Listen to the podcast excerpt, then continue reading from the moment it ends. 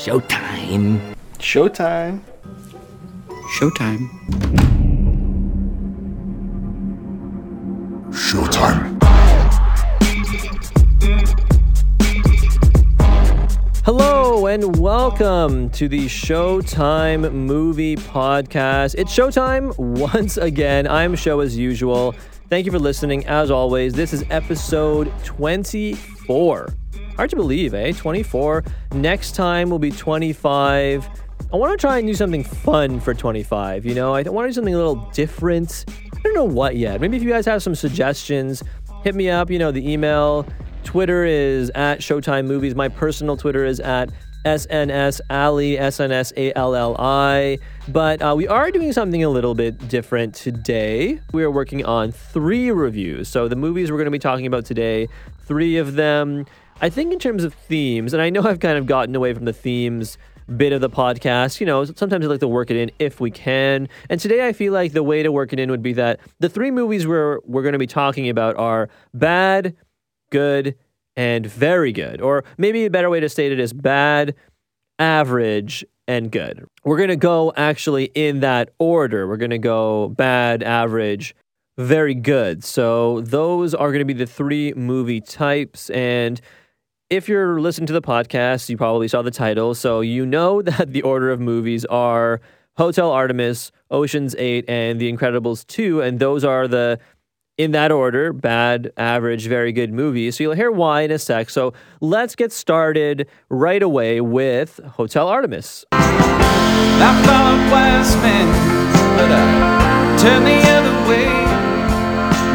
I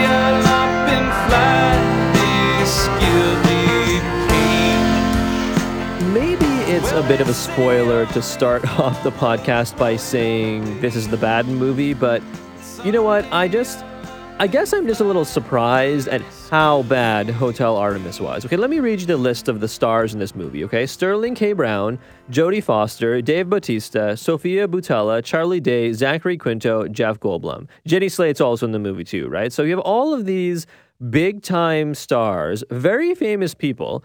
And, I just, it baffles me. How does a movie with that much potential, that many stars, suck so badly? I am just shocked I was honestly I was shocked at the end of the movie just how much I disliked it. Honestly, it was not great.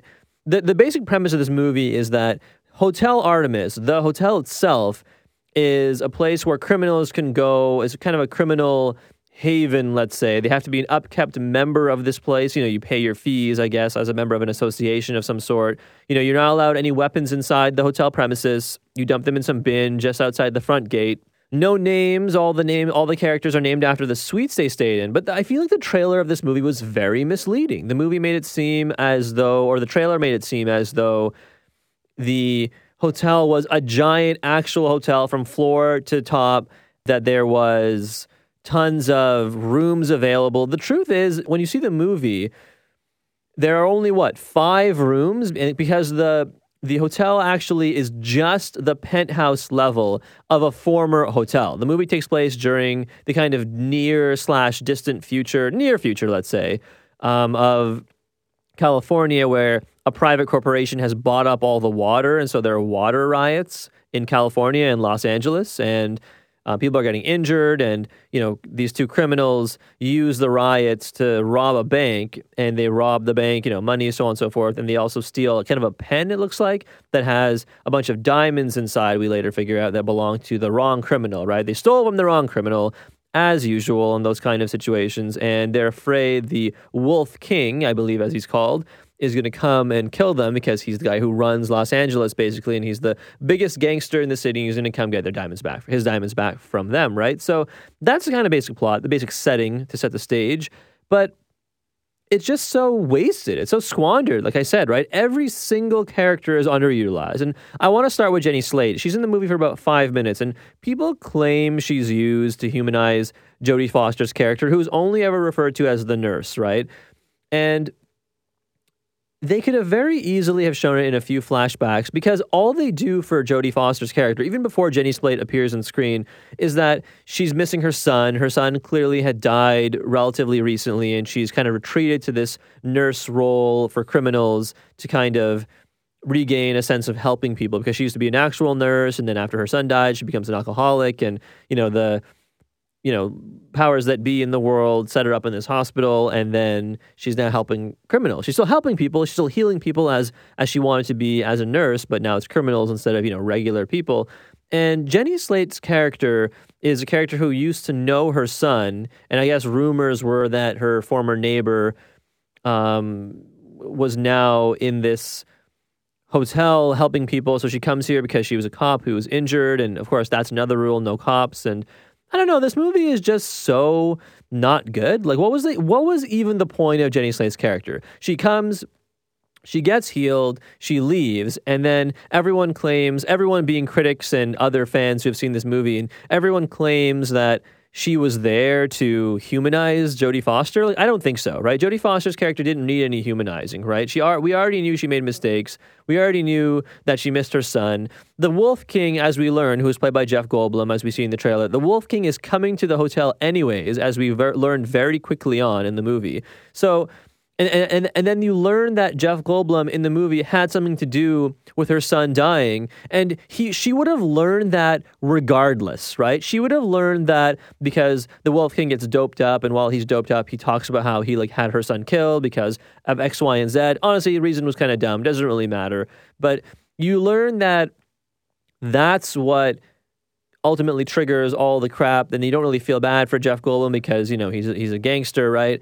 And if that's the case, right? If that's where the development for Jodie Foster's character could have come, and it was still only like 15, 20 minutes later than Jenny Slate's character leaving anyways, and what was the point of even having Slate in the movie in the first place? Let me give you the answer. There was no point because they clearly did not think it through. It was a bit disappointing.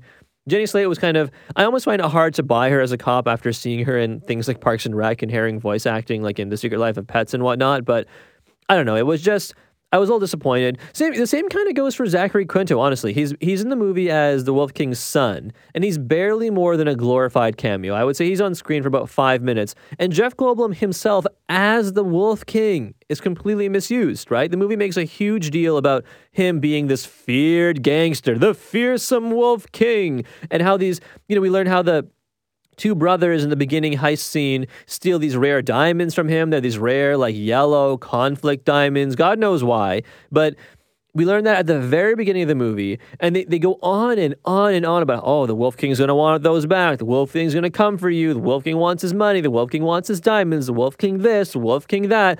And then when the Wolf King does actually appear in this movie. He has no idea about these diamonds. The diamonds don't even matter. This major plot point has nothing to do with what happens in this movie. I could I could not believe it because they make such a big damn deal about it. I really wanted to cuss there, but trying to keep it clean. But it was just so disappointing. I just couldn't believe that this major aspect of the movie had absolutely nothing to do. I think at the end they're trying to escape from Zachary Quinto, and, and Sterling K. Brown's character goes and says, "Hey, we'll give you these diamonds if you let us go." And he's like, "Okay," and then they kill him anyways, right? I don't know. There was just no point to the Wolf King. And again, I mentioned the trailer made the movie seem kind of misleading, and the trailer just goes out of its way to make it seem as though these two brothers go to the bank with the intention of stealing these diamonds. Then, you know, something goes wrong, they get injured, they retreat to the hotel. The Wolf King finds out his diamonds have been stolen, and he follows them to the hotel to retrieve his diamonds, but he can't get in because of the rules of the hotel. The nurse enforces the rules, the orderly enforces the rules, the other denizens, occupants, patients, whatever you want to call them at the hotel, they're enforcing the rules. So the, the Wolf King has to break in and they have to withstand the break in. That was so much more of an interesting premise than what we actually got in this movie, and it's just so incredibly disappointing. I also said same goes for Zachary Quinto in terms of his character being disappointing, underutilized, etc. Jeff Goldblum, of course. And the same goes again for Sofia Boutella, right? Her character, who is an assassin, her fate is kind of left up in the air because you learn that she has a history with Sterling K. Brown's character. You know, they were either in love or you know they they're always attracted to each other and they always wish they could kind of go on the, go together. But of course, Sofia Boutella, like she, you know, she's an assassin and he's a crook and so on and so forth. So they you know they kind of go their separate ways and they re, they re meets meet again. Re meets not a word. They meet again in the hotel and you know they kiss and they kind of somewhat I guess rekindle their romance.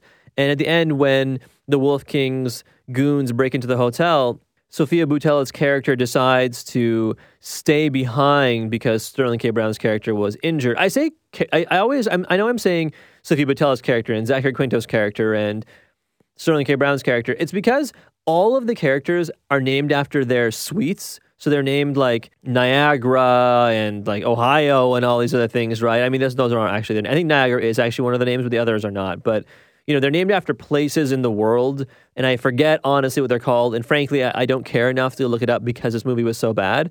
But like I was saying, Sofia Boutella's character, she essentially sacrifices herself to let Foster and Brown's characters get away, right? When there was no reason to, and right? Because I don't really understand because you learn that there is an elevator, a secret elevator hidden down this passageway, and she pushes them in the elevator and closes the gate and then pushes the button to let them go and then comes back and waits in the hallway for goons to break into the hallway so that she can fight them and I guess delay them from getting to the elevator. But the issue is that the bad guys don't even show up to fight her and actually to even find the elevator for a good few minutes, which was more than enough time for her to get in this elevator and just take it down what 12 15 max flights, maybe 20. Let's let's say 20, right?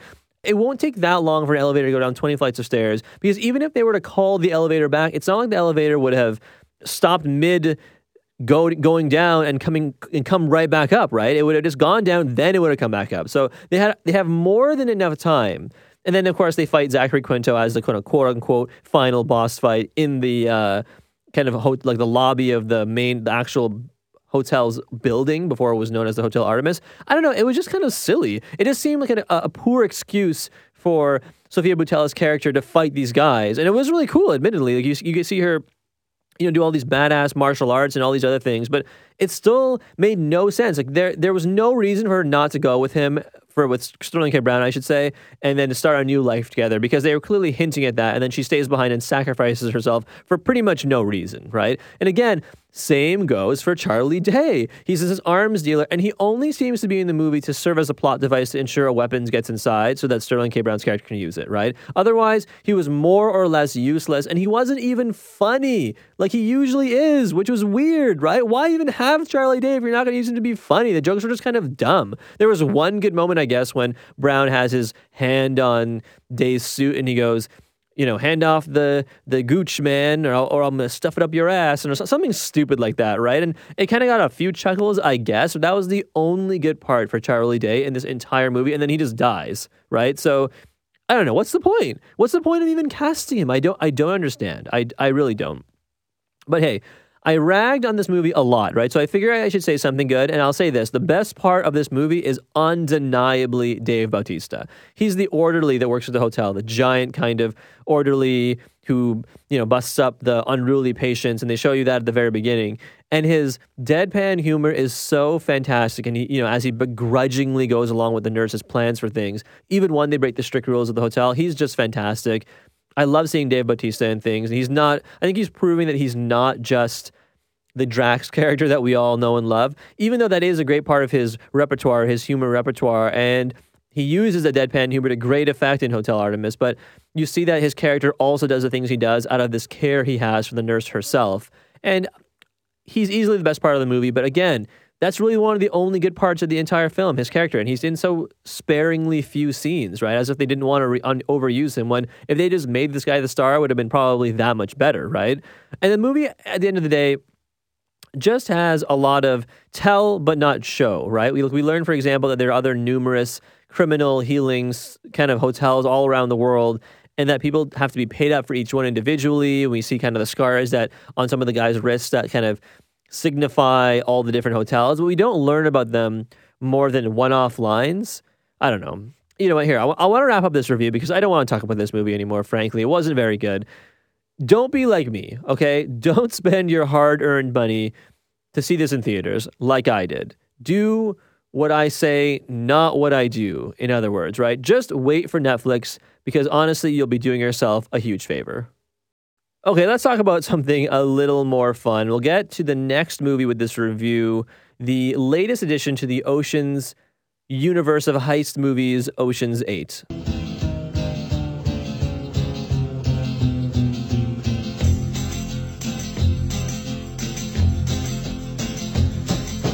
You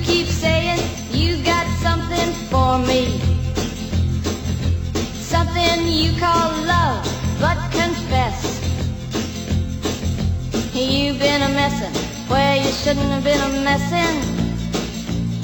And now someone else is getting all your best. These boots are made for walking, and that's just what they'll do. One of these days, these boots are gonna walk all over you. Despite the number, this movie is actually a sequel of sorts the Oceans series by Steven Soderbergh, you know, starring George Clooney and Brad Pitt, Matt Damon, etc.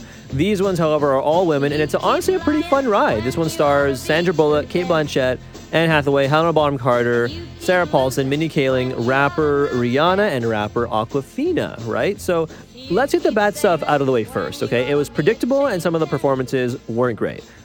But I have to say that that's a pretty limited list. The only performance I didn't really care for was Awkwafina's. Honestly, I just feel as though the humor with her was a little stilted, a little more rough around the edges, I guess, as opposed to it being a little smoother with Rihanna, for example.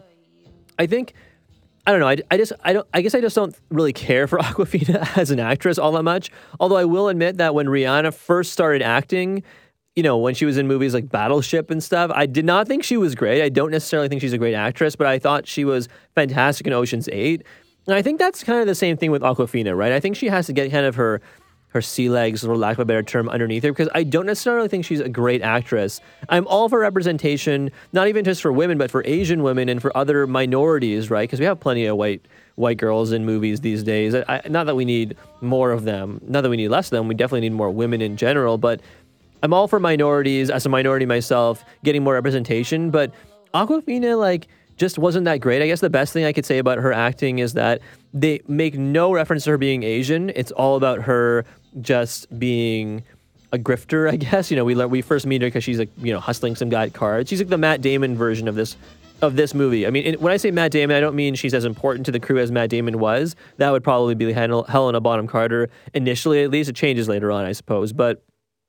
Matt Damon was first pulled into the crew because he had slick hands, and he, you know, we, we, in the first Ocean's Eleven, we see him rob a guy. He bumps into him on the bus, and he takes the guy's wallet out of his jacket. So in that sense, that is the that's what Awkwafina's role is. It's just that she's not a very good actor, honestly. She's just not. But whatever, we'll move on from that. The the predictable parts that I mentioned before that really brought the movie down as a whole, it was because they were very glaring things that stuck out, right? So I'll say this up front. Mo- most of the time, you guys listen to the reviews I put out after you see the movie. And I'll say this this is a bit of a spoiler. So if you don't want spoilers, just skip ahead to The Incredibles 2. But the spoiler is this Anne Hathaway joins the crew after they pull off the heist, right? But it was so predictable, if only because the movie is called Ocean's 8, and without her, it's just Ocean's 7. And here's why I think the trailer, the title of the movie, I should say, really gives it away. They didn't count Andy Garcia in the first one, right? But they did count him in Ocean's 13 because he was actually a part of their con in the first one as opposed to the person they rob in Ocean's 11, right? I don't know if that's just a bit of a faux pas or if I'm just reading too much into it, but if they didn't do it for those, then they shouldn't have done it in this one either. You, if you look at the actual uh, poster, right, it's probably because Anne Hathaway is such a big time star that the way it was it was it was shown is that in terms of the it was kind of like a shutter and all of the eight women are standing in each kind of shutter blade i guess for lack of a better term so there's sandra bullock at front then the second one is Anne, is uh, cate blanchett and then the third one is Anne Hathaway, right? And so Anne Hathaway is the person they are robbing in this movie. She's the kind of focal point of their con, their scheme, whatever you want to call it.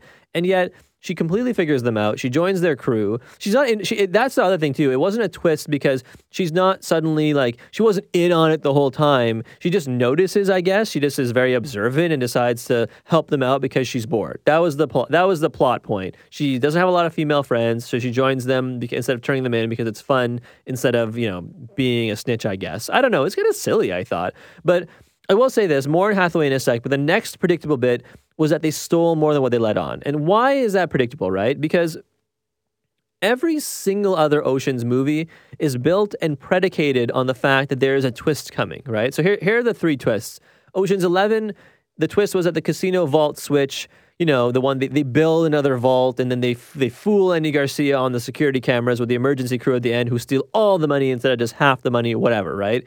Ocean's 12 twist was that the female agent who arrests them all at the end is Matt Damon's mom, right? Because you learn that his parents are both criminals, and you learn that his mom is this like agent embedded, and she gets them out of this big time jam. I think it was Interpol, I want to say, or maybe she was FBI. I forget honestly, but she was some kind of law enforcement agent, and she chooses him to interrogate and you learn that she is his mom, so she lets them off because she's a, really a secret criminal, right? Ocean's 13 had the male FBI, I think he was FBI, maybe he was also Interpol actually, but Ocean's 13 had the male law enforcement agent at the end who arrests Matt Damon again is the dad, right? So here you have the mom and you have the dad. So all that stuff was great, but it means that you expect that there is some kind of twist, right? It's like that in a lot of heist movies, even going back to The Sting with Paul Newman and Robert Redford, like however many years ago that was, in the 70s, I think, right? So we expect it. And the problem was that the only things they could feasibly have done in this movie without completely shattering the illusion, with you thinking, how the heck could they have possibly done that, was stealing the other jewels on display at the museum, which are glaringly shown a bunch of times, right? They go out of their way to show you, the viewer, that here are these jewels. They're crown jewels that were on loan from this royal government or something like that. And they've been let out from the vault for the first time in forever. And they are under under lock and key all the time. There's security guards all the time. They're in this big room in the museum. People are walking around the room all the time. Obviously, that's what they were going to steal. I don't know. It just seemed kind of. It just seemed kind of, meh, you know, in the end, for lack of a better term. I know that's not a word, but I just, I was a little disappointed that that was what they ended up going with. It was, I was surprised, but also not surprised. It was kind of weird. I, I, I honestly do think. But let me say this the, those flaws can feasibly be considered minor ones because the large majority of this movie is a lot of fun, right? Sandra Bullock is great as a cocky Debbie Ocean. She's the sister. Not, i forget if she's the younger sister or older sister, but she I think she's the younger sister. She's Debbie Ocean, uh, younger sister, let's say, of George Clooney's Danny Ocean, who I also, I will say very quickly, they very much resisted the urge to have Danny Ocean, who ap- apparently is dead in this universe, right?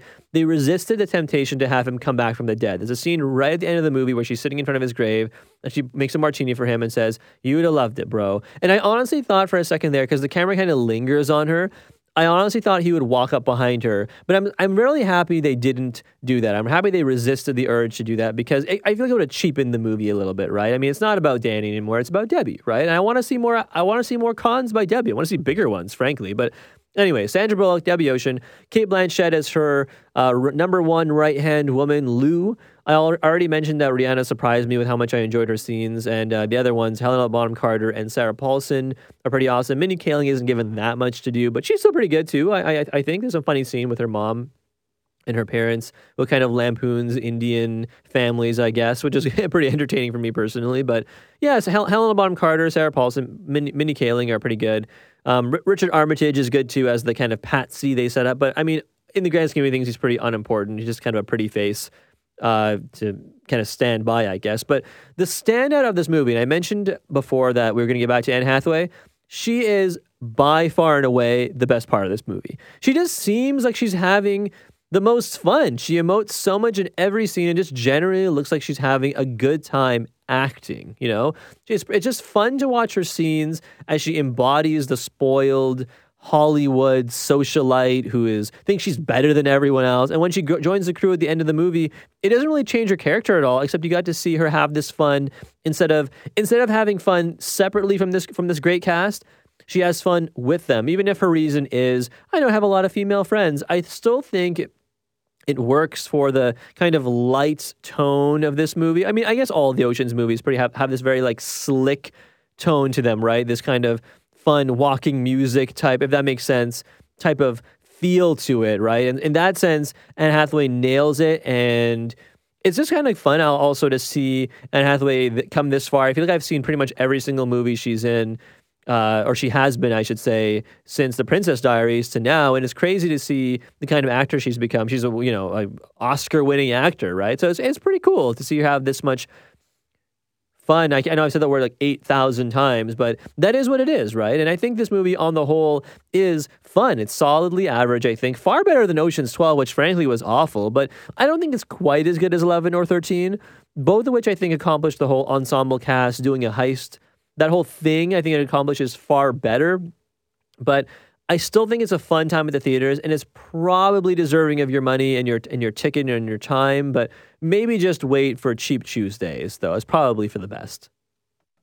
All right, time for the best movie of the episode, The Incredibles 2. I had so much fun watching this movie, honestly. If you want to just avoid the rest of the review and know that I really liked it before going to see it or after coming to see it, I just loved this movie, but let's get more in depth into why I love this movie so much with the review of The Incredibles 2.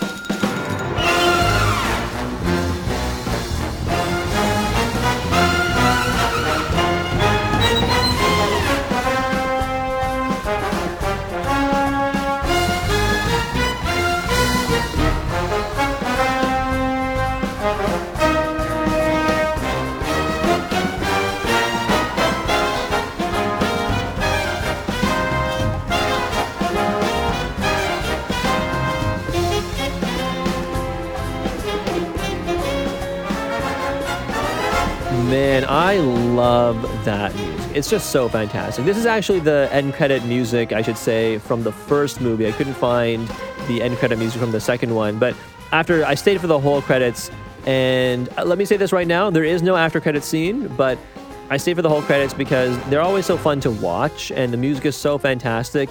And Michael Giacchino, we'll talk a little more about him a little later on in the review, but this is the end credits music from the first one, but still fantastic, don't you think? It's it hasn't really aged all that much in 14 years, which is crazy to think about that it's been that long since the first one, right? And I mean, since Brad Bird's 2004 outing for Pixar, fans have been really clamoring. I mean, I have been certainly for another adventure in the animated world of supers, as they call it, you know. And we've we've been getting a lot of really good movies from Pixar over the last several years, but the Parr family had yet to get this kind of follow up and Bird brings them back for Incredibles 2.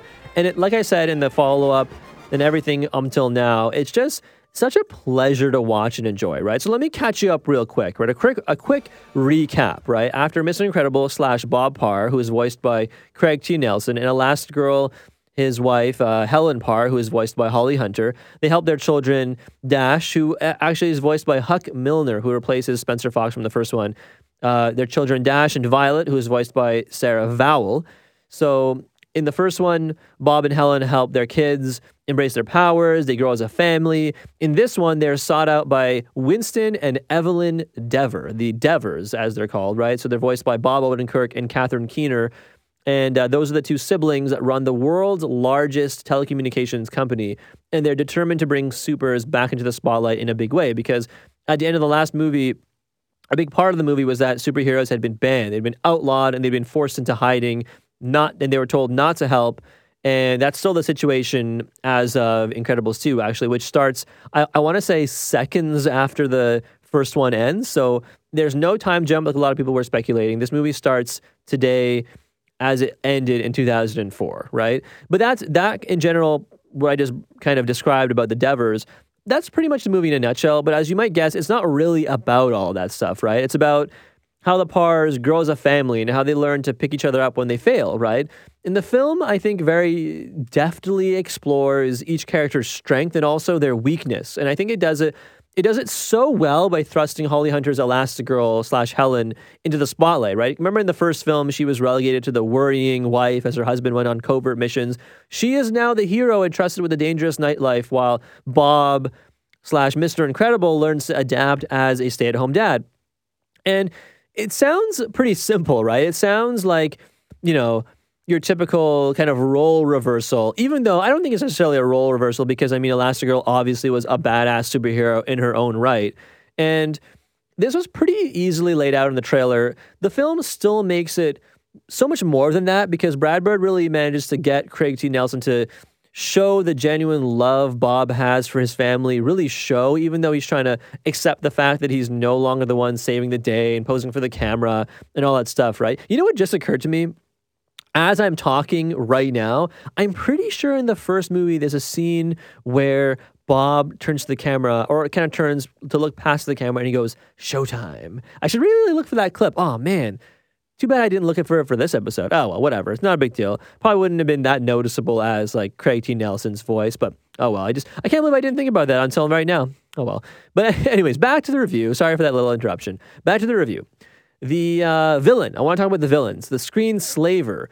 And pretty interesting name, right? He d- he delivers some pretty biting social commentary. One of the ones is "You don't talk, you just watch talk shows." Right? He talks about it, it, it's kind of like pretty pretty relevant, I guess, for for social commentary. The the screen slaver is all about how this person believes that society is like his his name might suggest is is enslaved to their screens. And so he decides to go one step further and uses people's screens by broadcasting like a hypnotic signal that'll make people do what they want and he can hijack planes and trains and automobiles. No yeah helicopters actually. But uh it was a very interesting way to do this, especially considering, you know, modern in modern day, because The Incredibles is set in like the alternate kind of retro futurist 50s, 60s kind of world of Superman from the, you know, in real life. It's set in kind of that era of design and technology, right? Except with like, you know, maglev trains and energy bikes and all this crap, right?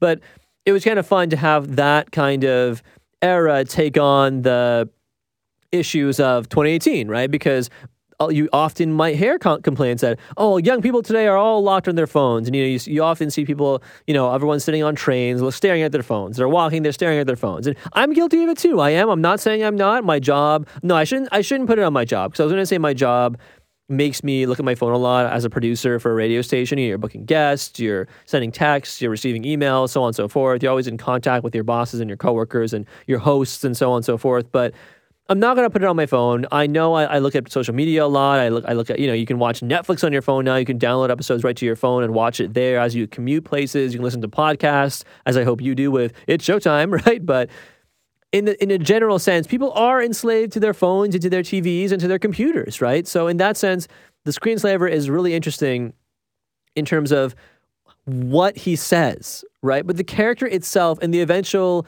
kind of Scooby Doo esque unmasking is a bit lackluster, honestly. It's not a huge flaw, but in an otherwise fantastic movie, it's a pretty noticeable dip in quality, right? Anytime they do anything with the screen slaver, even though there's some pretty interesting visual moments, the actual character itself and the eventual reveal is so is so expected. It's not a surprise. It's it's the same problem that you run into with Ocean's 8 like I just mentioned, right? The reveal is so hinted at and it's so obvious that it, it's almost disappointing when the film doesn't go in another direction and just does that instead, right?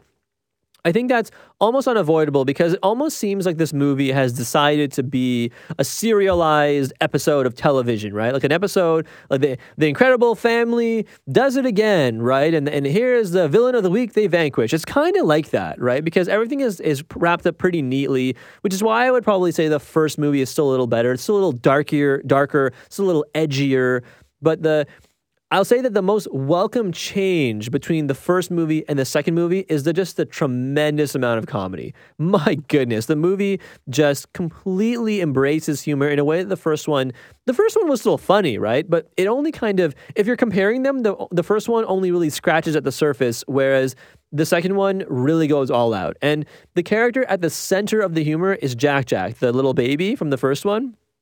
I don't know if you remember, but in the first one, at the very, very, very, very end, uh, Syndrome escapes with the baby and he starts to cry. And then you learn that Jack Jack has powers and he kind of morphs and does all this stuff.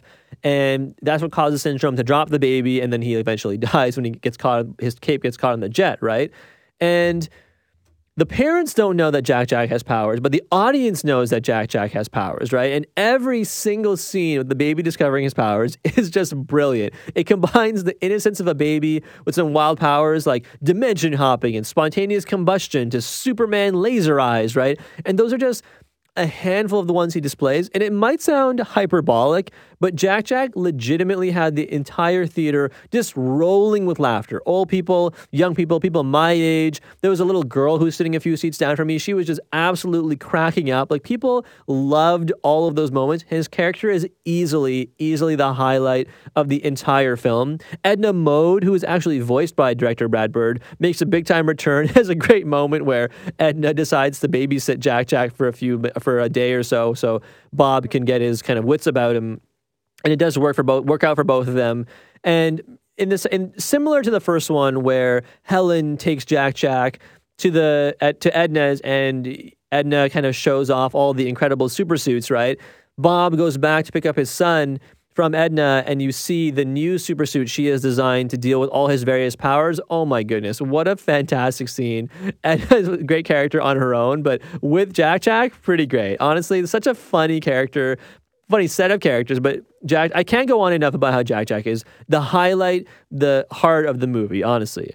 And the visuals and song, I can't go, I can't, or music, I should say, I can't go on without not mentioning them. The visuals, they remain tremendous. And it actually almost seems like Pixar has kind of decided to embrace the comic book like art design. They choose to have some of the fight scenes play play out as if they're ripped right off a page of a comic book. Honestly, like there's a really cool part where um, Violet is fighting some of these other kind of B list superheroes, and one of them can shoot like electricity, and, and the, the lightning bolt fires at her purple shield, and there's, there's a great moment where she she's inside her purple shield, and the lightning bolt zigzags through the air and hits the purple shield. And it, if you were to freeze that moment, it looks like it could have been hand drawn. Honestly, like it was so cool looking. And they do. I almost feel like I mentioned they, they decided to go a little more towards the comic booky art design versus the straight 3D CGI design. Also, for the record, I did not see this movie in 3D. I saw it in IMAX, but not 3D. And I think that's the best way to see it. I don't think the 3D really brings anything to this,